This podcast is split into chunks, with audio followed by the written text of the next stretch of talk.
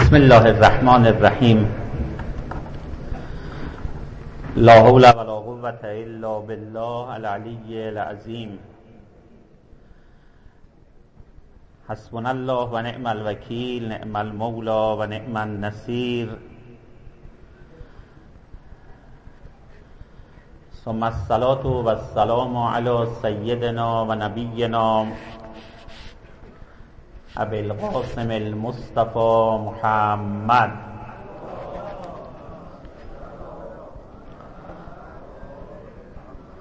صلى الله عليه وآله وسلم. ولعنة الله على أعدائهم من الآن إلى قيام يوم الدين. قال الله تبارك وتعالى في محكم كتابه اعوذ بالله من الشيطان الرجيم كلا اذا بلغت التراقي وقيل من راق وظن انه الفراق. والتفت الساق بالساق الى ربک یومئذ المساق. تقدیم به روان همه مؤمنین و مؤمنات. به ویژه عزیز تازه گذشته صلوات بلندی خط کنیم.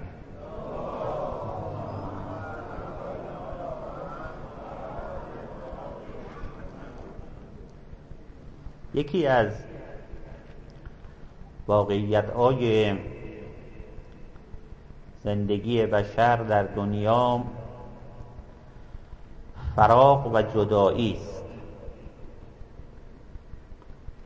گریزی از این موضوع نیست. در قرآن کریم در همین آیاتی که از سوره قیامت تلاوت کردم از مرگ تعبیر به فراق شده است. کلا اذا بلغت تراقی در این چند آیه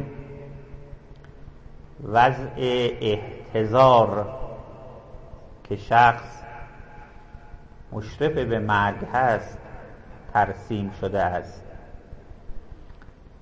وقتی که جان به حلقوم رسید.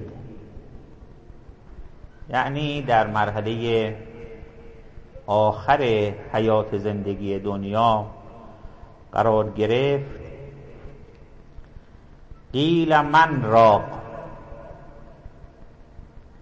در اون حال اطرافیان به فکر نجاتند. منظره بیمارستان رو و لحظات آخری که بیمار در شرف مرگ هست رو در نظر بگیرید. قیل من را. همه به دنبال این هستند که اسباب برای نجات را فراهم کنند. تنفس مصنوعی لازمه. کار دیگری می‌توان انجام داد. من راق پزشک رو صدا بزنی. دارو بیاوری. قیل من راق ولی خود شخص محتضر او عقیده دیگری دارد. اونها دنبال اسباب نجاتند. اما محتضر و زن انه الفراق. او می‌داند و معتقد است که لحظه فراق و جدایی رسیده است. و در این لحظه از کسی کاری ساخته نیست. و زن انه الفراق. و التفت الساق بالساق الى ربک یومئذ المساق. قرضم این هست که این تعبیر فراق یک تعبیر ریشهدار هست. گاهی فراق گاهی جدایی گاهی هجران و تعبیرات دیگری با همین مفهوم و مضمون که در ادبیات ما بسیار سابقه دار است. در عین حال در مرگ سه نوع فراق و جدایی اتفاق می افتد و باید بین این سه نوع را تفکیک کرد. نوع اول فراق و جدایی روح انسان از بدن انسانه. روح و بدن که در حیات دنیوی با همند و بلکه بالاتر از با هم بودن یکی هستند. در مرگ نفس انسان و جان انسان این بدن را رها می کند و از آن جدا می شود این یه جدایی است. موضوع صحبت امروز من این فراغ و جدایی نیست. نوع دوم فراغ و جدایی اینه که انسان از زندگی دنیا جدا می شود. این حیات دنیوی که ما اینک از آن برخوردار هستیم خانه هست زندگی است مقام است ثروت است و این حواشی همه اینها رو باید گذاشت و از اون جدا شد. این هم یه فراقه. این فراق هم مورد صحبت من نیست. نوع سوم فراق که او هم در مرگ اتفاق می افتد جدایی انسان از نزدیکان و دوستان و آشنایان و علاقمندان است. انسان باید این عزیزان را هم بگذارد و برود. مورد صحبت بنده این سومی است. رها کردن دوستان عزیزان و نزدیکان. فراق به معنای اول برای همه سخت نیست. فراق به معنای دوم هم برای همه سخت نیست. ولی فراق به معنای سوم برای همه سخت و ناگوار است. یعنی ممکنه یک انسان مؤمن که در بالاترین درجه ایمان قرار داره کاملا خود را مهیا و آماده مرگ کرده باشد. تعلقات دنیوی خود را هم قیچی کرده باشه. به مال و ثروت هم تعلقی نداشته باشد. و بتواند به راحتی از این زندگی دنیا بگذرد. اینا شدنی. اما آیا به راحتی می‌توان از عزیزان و نزدیکان هم دل کند؟ این فراق چطور؟ آیا اولیای الهی از این فراق درد و رنج و ناراحتی تحمل و احساس نمی کردند سختشان نبود. عزیزانشون رو رها بکنن و برند. روایتی است. امام صادق علیه السلام نقل می کند از وجود مقدس حضرت مجتبا علیه السلام. امام مجتبا در بستر بود. ساعات آخر عمر فرا رسیده بود. در تعبیر این روایت هست که حضرت تبکی گریه می کرد امام صادق فرمود لما حضرت الحسن علیه السلام الوفاتو بکا. در لحظه احتضار امام مجتبا گریست فقیل یا رسول الله تبکی و مکانو من رسول الله. عرض شد یمن رسول الله شما چرا گریه می‌کنی؟ شما فرزند پیغمبری. شما چه نگرانی داری؟ وقد قال فی کما قال. شما اون کسی هستی که پیغمبر شما را سید و سرور جوانان بهشت معرفی کرد.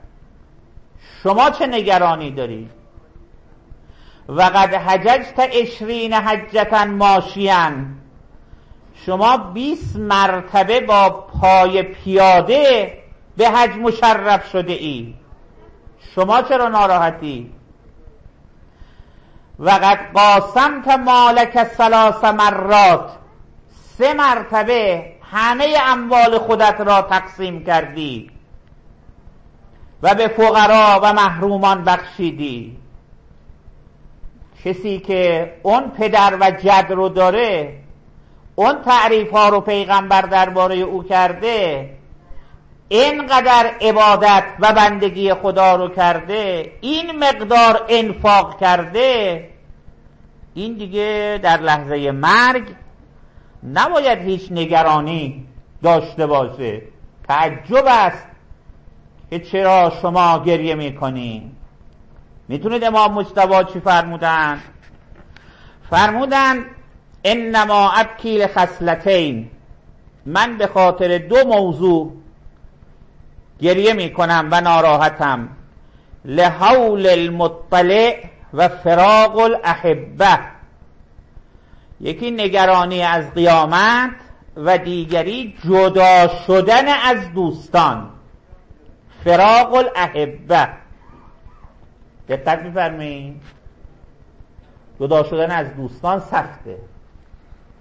لذا در ادبیات نصر و نظم ما یکی از دردهایی را که اهل ادب ذکر می‌کنند درد فراغ استش. و آنها می‌گویند هیچ دردی به درد فراغ نمی‌رسد. چقدر حافظ و سعدی و مولانا در این زمینه برای ما صحبت کردهاند؟ مثلا حافظ میگه شنیده ام سخنی خوش که پیر کنعان گفت فراق یار نه آن می کند که بتوان گفت. فراق یار نه آن می کند که بتوان گفت. یعنی هر دردی رو انسان می‌تواند بازگو کند.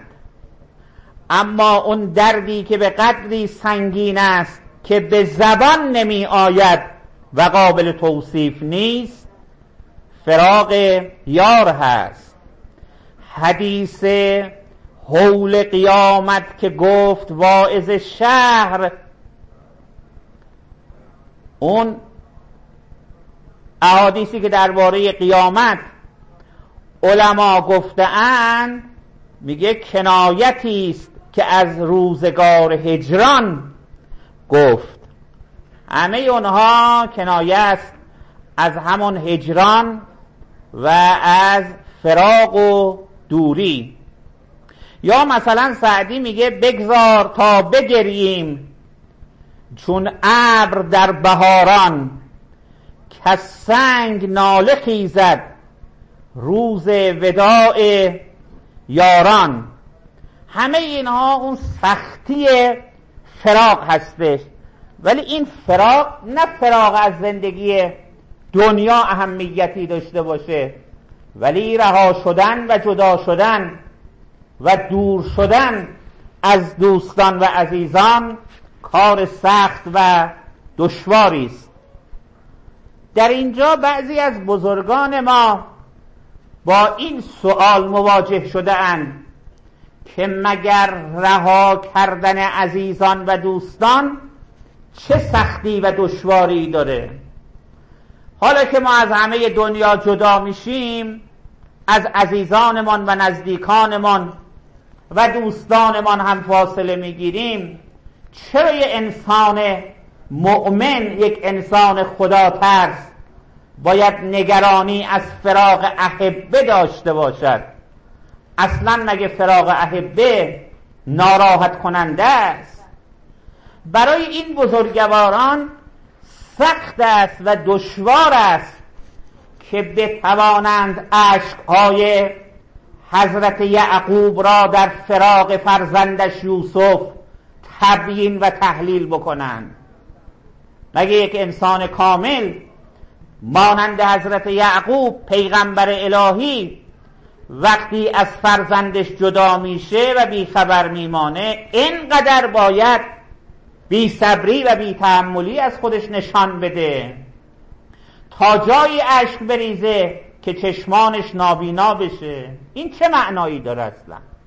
اینو به عنوان اعتراض نسبت به حضرت یعقوب مطرح می‌کنن. یا وقتی حضرت امام حسن مجتبا در حال احتضار اشک میریزد و سخن از فراق احبه می‌گوید در لحظه مرگ. میگن این چه معنایی می‌تواند داشته باشه؟ امام مجتبا در یک سطحی و در یک افقی هست که در اون افق دیگه اعتنایی به احبه و دوستان وجود نداره. چرا امام باید ناراحت بشه؟ لذا مرحوم علامه مجلسی رحمت الله علیه وقتی با این پرسش مواجه میشه سه تا پاسخ میده. ببینید این پاسخ ها از نظر شما قابل قبول هستش. پاسخ اولی که مرحوم مجلسی داره درباره فراغ احبه اینه که بالاخره پیامبران و ائمه هم انسانند. و همانطوری که انسان آی دیگر تحت تأثیر احساسات و عواطف قرار می‌گیرند وقتی از عزیزانشون جدا میشن اشک میریزن خب پیغمبر و امام هم توقع دیگری ازش نمیره. این مربوط به اون مقامات عالی امام مجتبا نیست. این مربوط به سطح مادی زندگی امام مجتبا هستش. در این سطح مادی امام مجتبا غذا می‌خورد امام مجتبا میخوابد امام مجتبا گریه می‌کند. این گریه یک گریه طبیعی است. نه در واقع گریه انسانی. این یک تلقی و یک تفسیر. تفسیر دومی که مرحوم علامه مجلسی می‌کنه اینه که این فراغ احبه از حیث این است که امام می‌بیند و آگاه است که در آینده این احبه این عزیزان او دچار مصائب و سختی هایی خواهند شد. برادرش حسین ابن علی را در کنار بستر می‌بیند و حوادثی که برای او در کربلا رقم خواهد خورد. خواهرش زینب کبرا را در کنار بستر می‌بیند و مسائبی که برای حضرت زینب وجود داره. لذا امام مجتبا اشک میریزه به خاطر اون مسائب نه به خاطر جدا شدن از اونها. اینم یک تفسیر. تفسیر سومی که مرحوم علامه مجلسی می‌کنه اینه که فراغ احبه برای اونها سخت و دشوار نمود پیدا می‌کنه تا به ما یاد بدهند و برای ما سبک بکنند که مسئله فراغ احبه مسئله سنگینی برای ما نباشه. نه اینکه برای خود آنها سنگین است. امام اشک میریزد تا اگر در آینده شیعیان او در فراغ احبه اشک ریختند مورد اعتراض قرار نگیرند.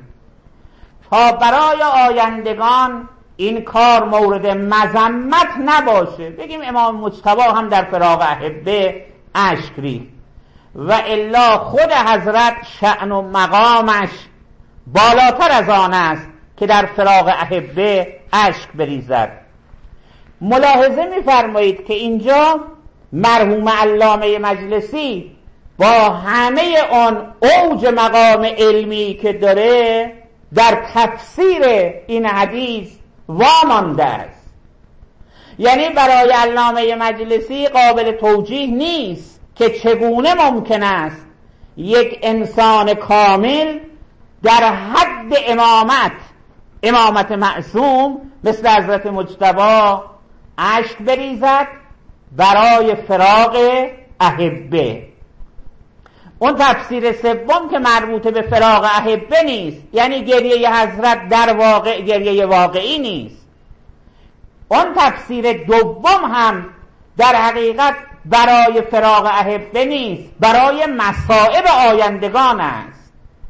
و تفسیر اول هم تفسیری است ناسازگار با مقام معنوی امام.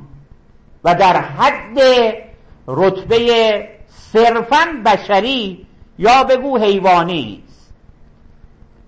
هیچ کدام از اینها به دل نمیچسبه. چه باید گفت؟ همان رو که خود حضرت فرمودن. انسان کامل انسانی است که تعلق به دنیا به معنای زندگی مادی ندارد. این تعلقات را با زهد خود و با بیرقبتی خود یکی پس از دیگری قطع کرده است.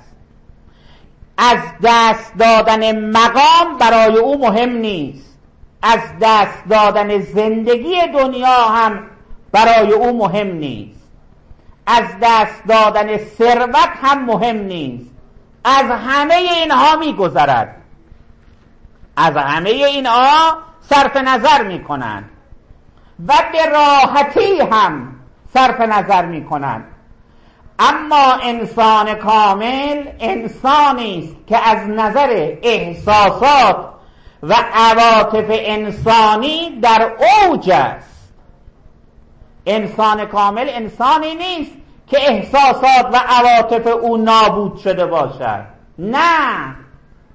او همانطوری که از نظر علم در اوج است همانطوری که از نظر اراده در اوج هستش کمالات انسانی رو داره. یکی از کمالات انسانی هم عواطف انسانیه.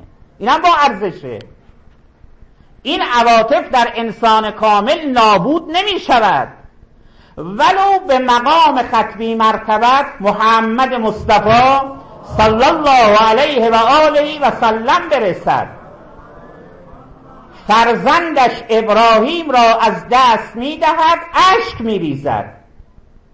شاید برای برخی از صحابه سخت و دشوار بود که چرا پیغمبر در سوک فرزندش اشک میریزد. پیغمبر اکرم فرمودند دلم میسوزد. پیغمبر نباید دلش بسوزه. چون پیامبر است احساسات و عواطف نباید داشته باشه. به عکس در انسان کامل احساسات و عواطف انسانی از انسان آیا عادی بالاتره؟ بله بعد پیغمبر اضافه کردند فرمودند چیزی که موجب سخط الهی شود به زبان نمی آورم.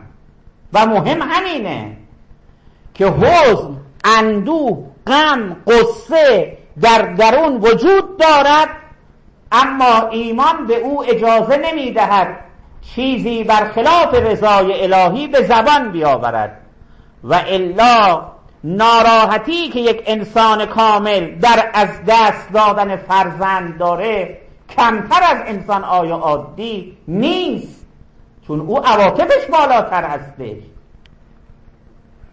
همان پیغمبر وقتی در بعد از سالها در کنار تربت پاک مادرش قرار می‌گیرد شروع می‌کنه به اشک ریختن.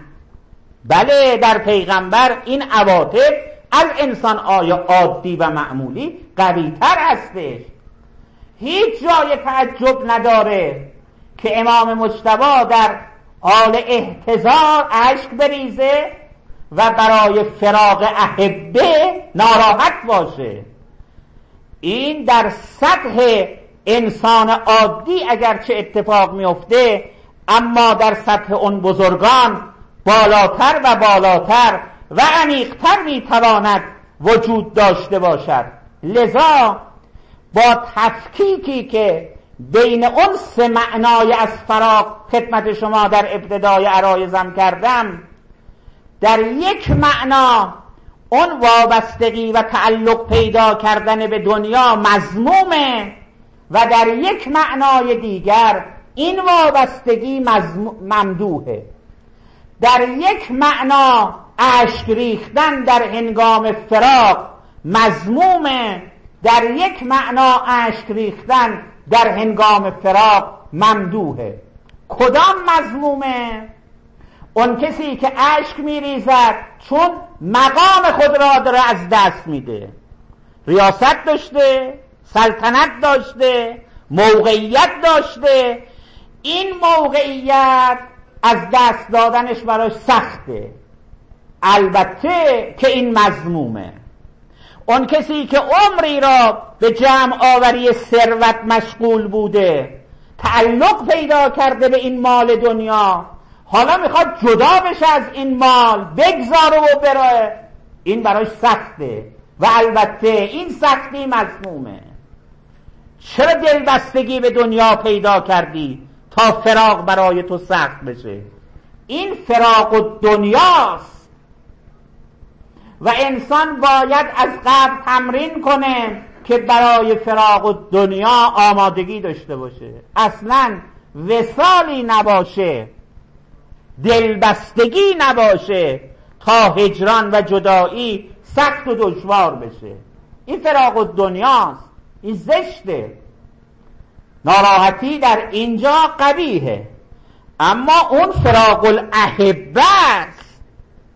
همون امیر المؤمنینی که از همه دنیا میگذرد اما در فراغ الاحبه اونجا امیر المؤمنین متأثر و ناراحت میشه.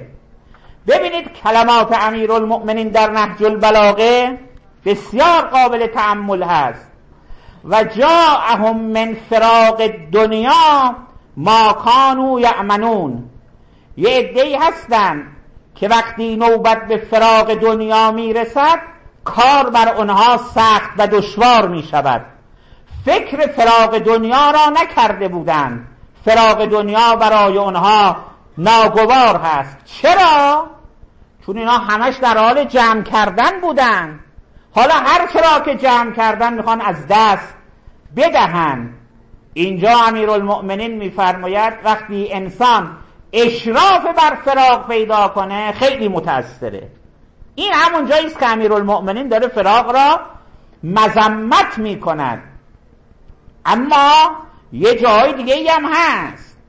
باز یک تعبیری حضرت در یکی از نامه های نهج البلاغه دارن میفرمایند فمن یستغنی صاحبها به ما نال منها به ما نال منها اما لم یبلغه منها و من ذالک فراغ و ما جمع.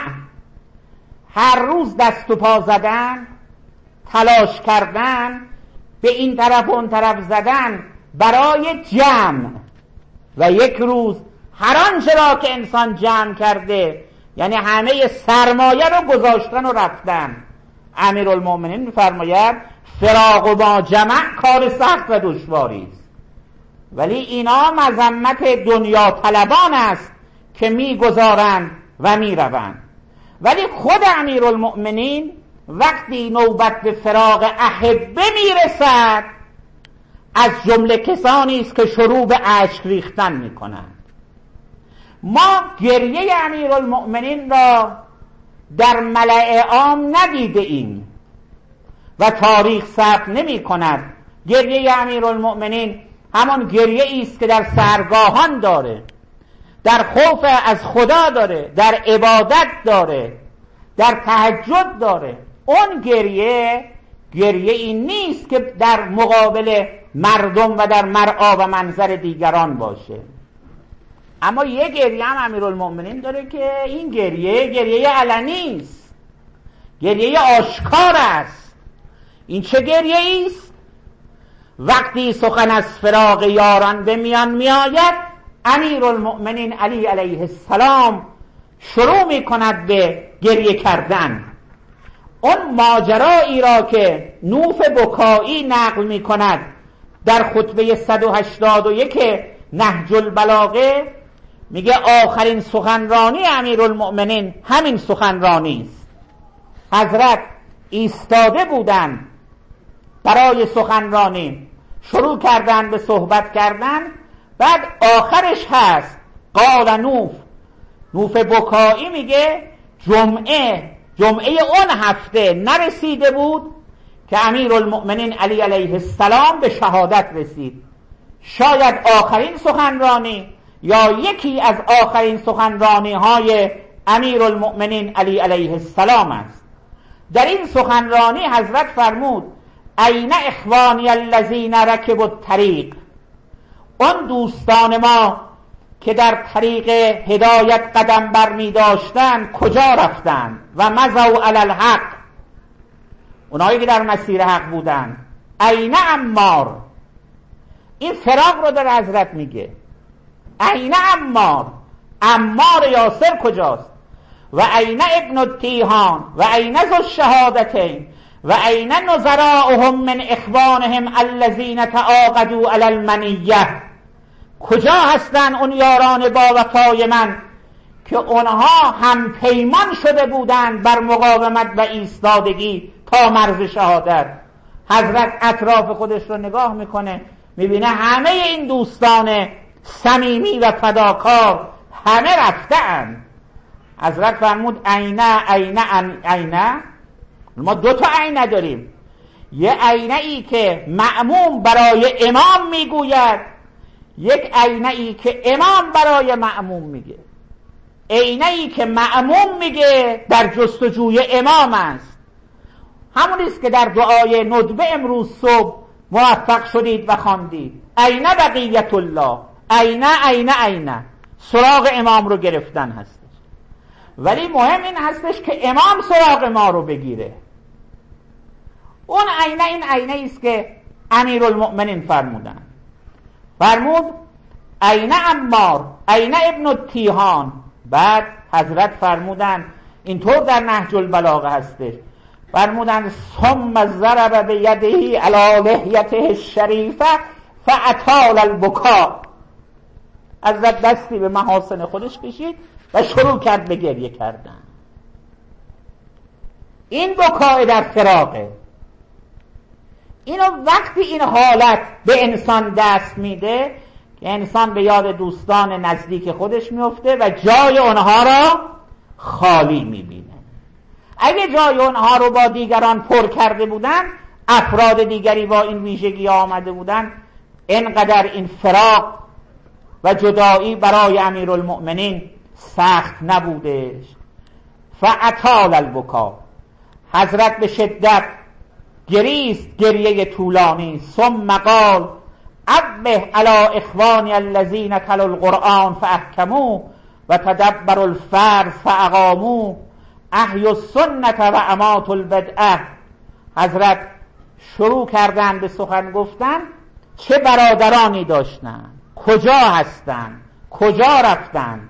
چگونه قرآن را به درستی تلاوت کردند و بر احکام آن پافشاری داشتند؟ چگونه واجبات رو انجام می‌دادند؟ چگونه احیاء سنت می‌کردند؟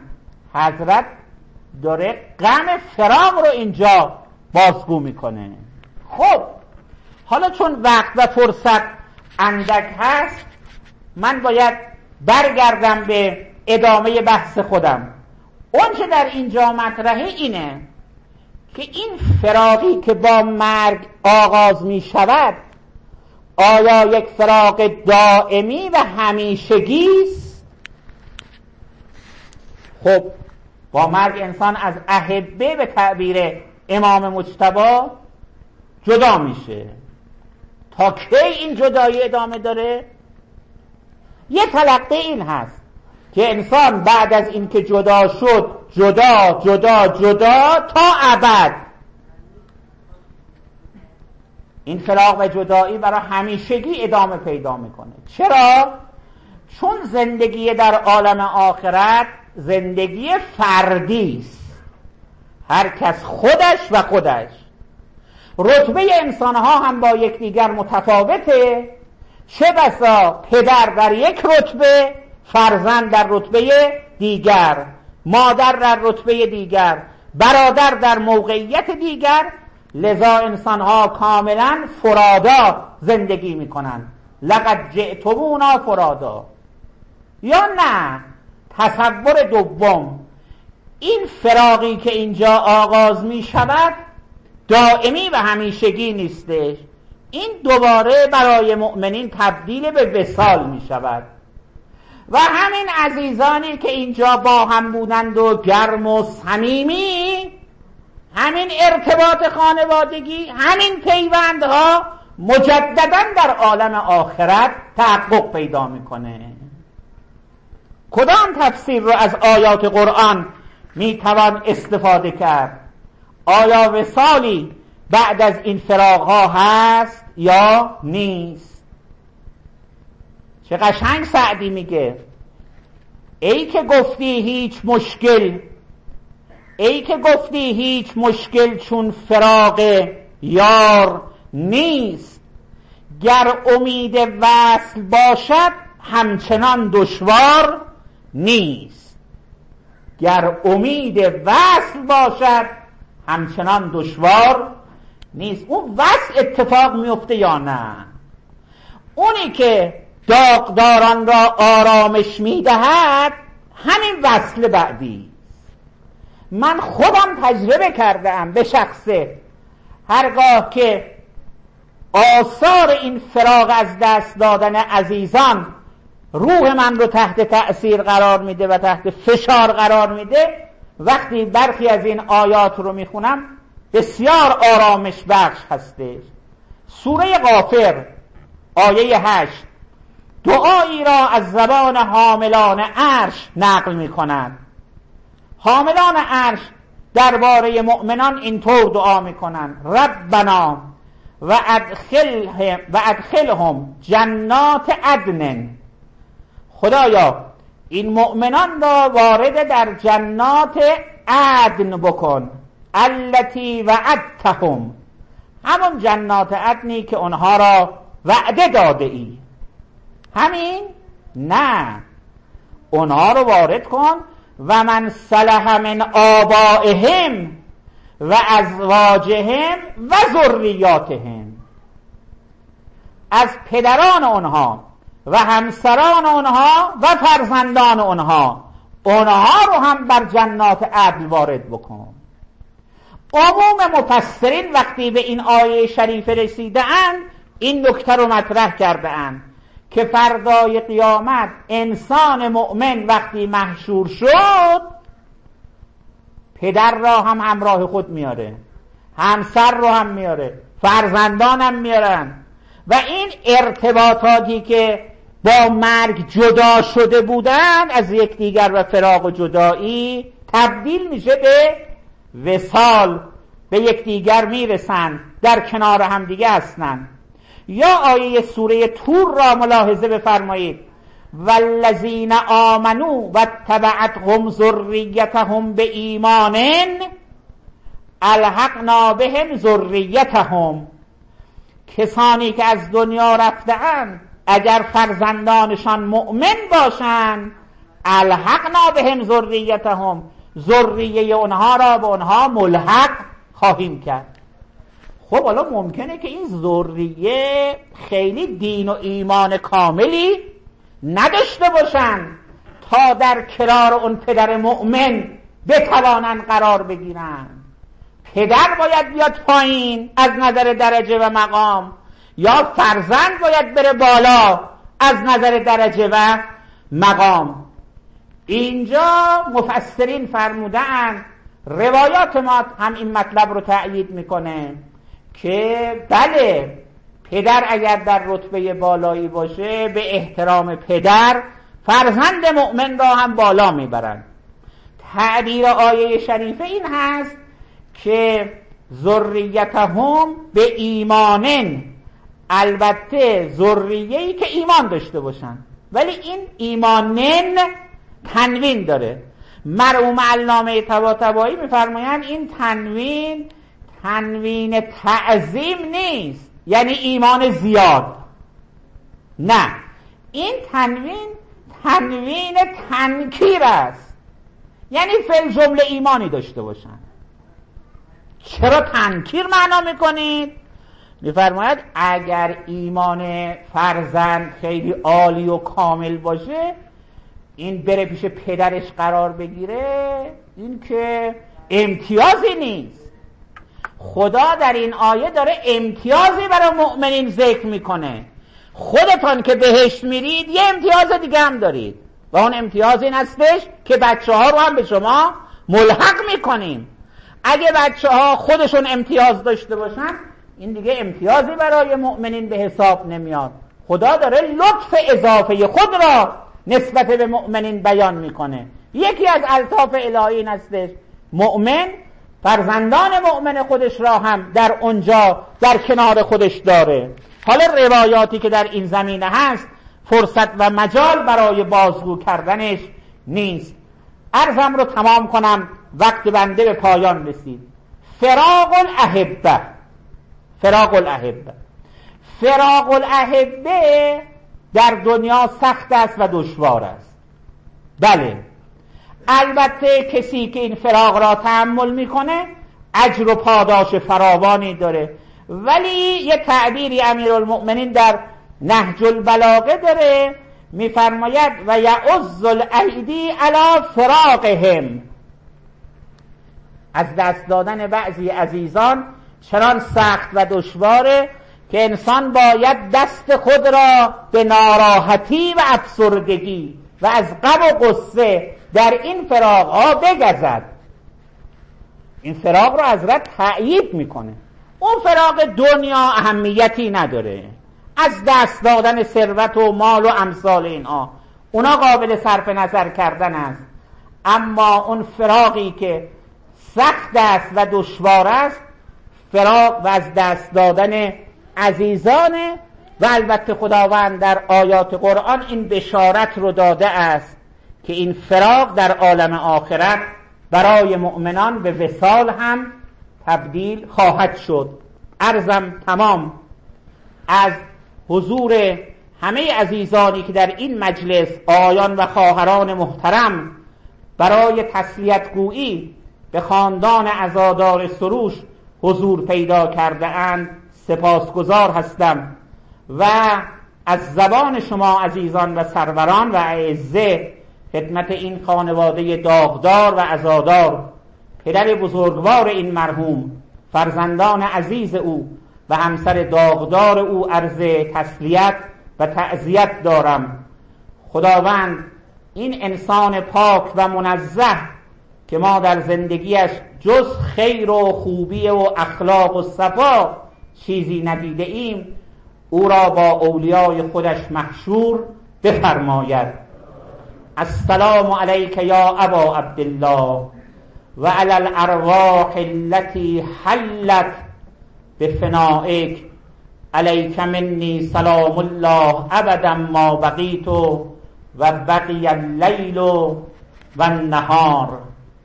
سخت است فراق مخصوصا فراق فرزند. چه گذشت بر دل نورانی ابا عبدالله الحسین علیه السلام؟ زمانی که علی اکبر آمد اجازه بگیره و به میدان بره. اول شهید از خاندان ابا عبدالله الحسین علیه السلام و از بنی هاشم علی اکبر هستش قبل از اینکه امام حسین اصحاب و یاران خود را بفرسته در حالی که اصحاب و یاران همه به شهادت رسیده بودند اول عزیزی که از خاندان ابا عبدالله حرکت کرد علی اکبر بود.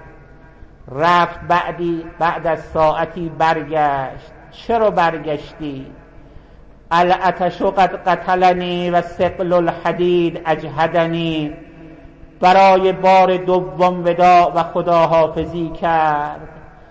انگار قلب ابا عبدالله الحسین همراه علی اکبر رفت. یه مرتبه صدای علی بلند شد. یا ابتا علیک من السلام. پدر جان رفتم خدا حافظ امام حسین آمد. نمی‌دانم در چه حالی و در چه وضعی فرزندش را دید. فجلس على التراب فوضع خده على خده. حضرت نشست روی خاک صورت خودش را بر صورت علی اکبر. علی دنیا بعد کل. افا بار پروردگارا اسلام و مسلمین را نصرت عنایت بفرما. اموات و زبل حقوق و حقداران ما را مورد عفو قرار بده. توفیق توبه و انابه و استغفار شامل همه ما بفرما. این عزیز از دست رفته ما را در کنار سفره اکرام امیر المؤمنین علی علیه السلام و اولاد طاهرینش پذیرایی بفرما. به خانواده او صبر و اجر کرامت بفرما. به نبی و آله الفاتحه مع الصلوات.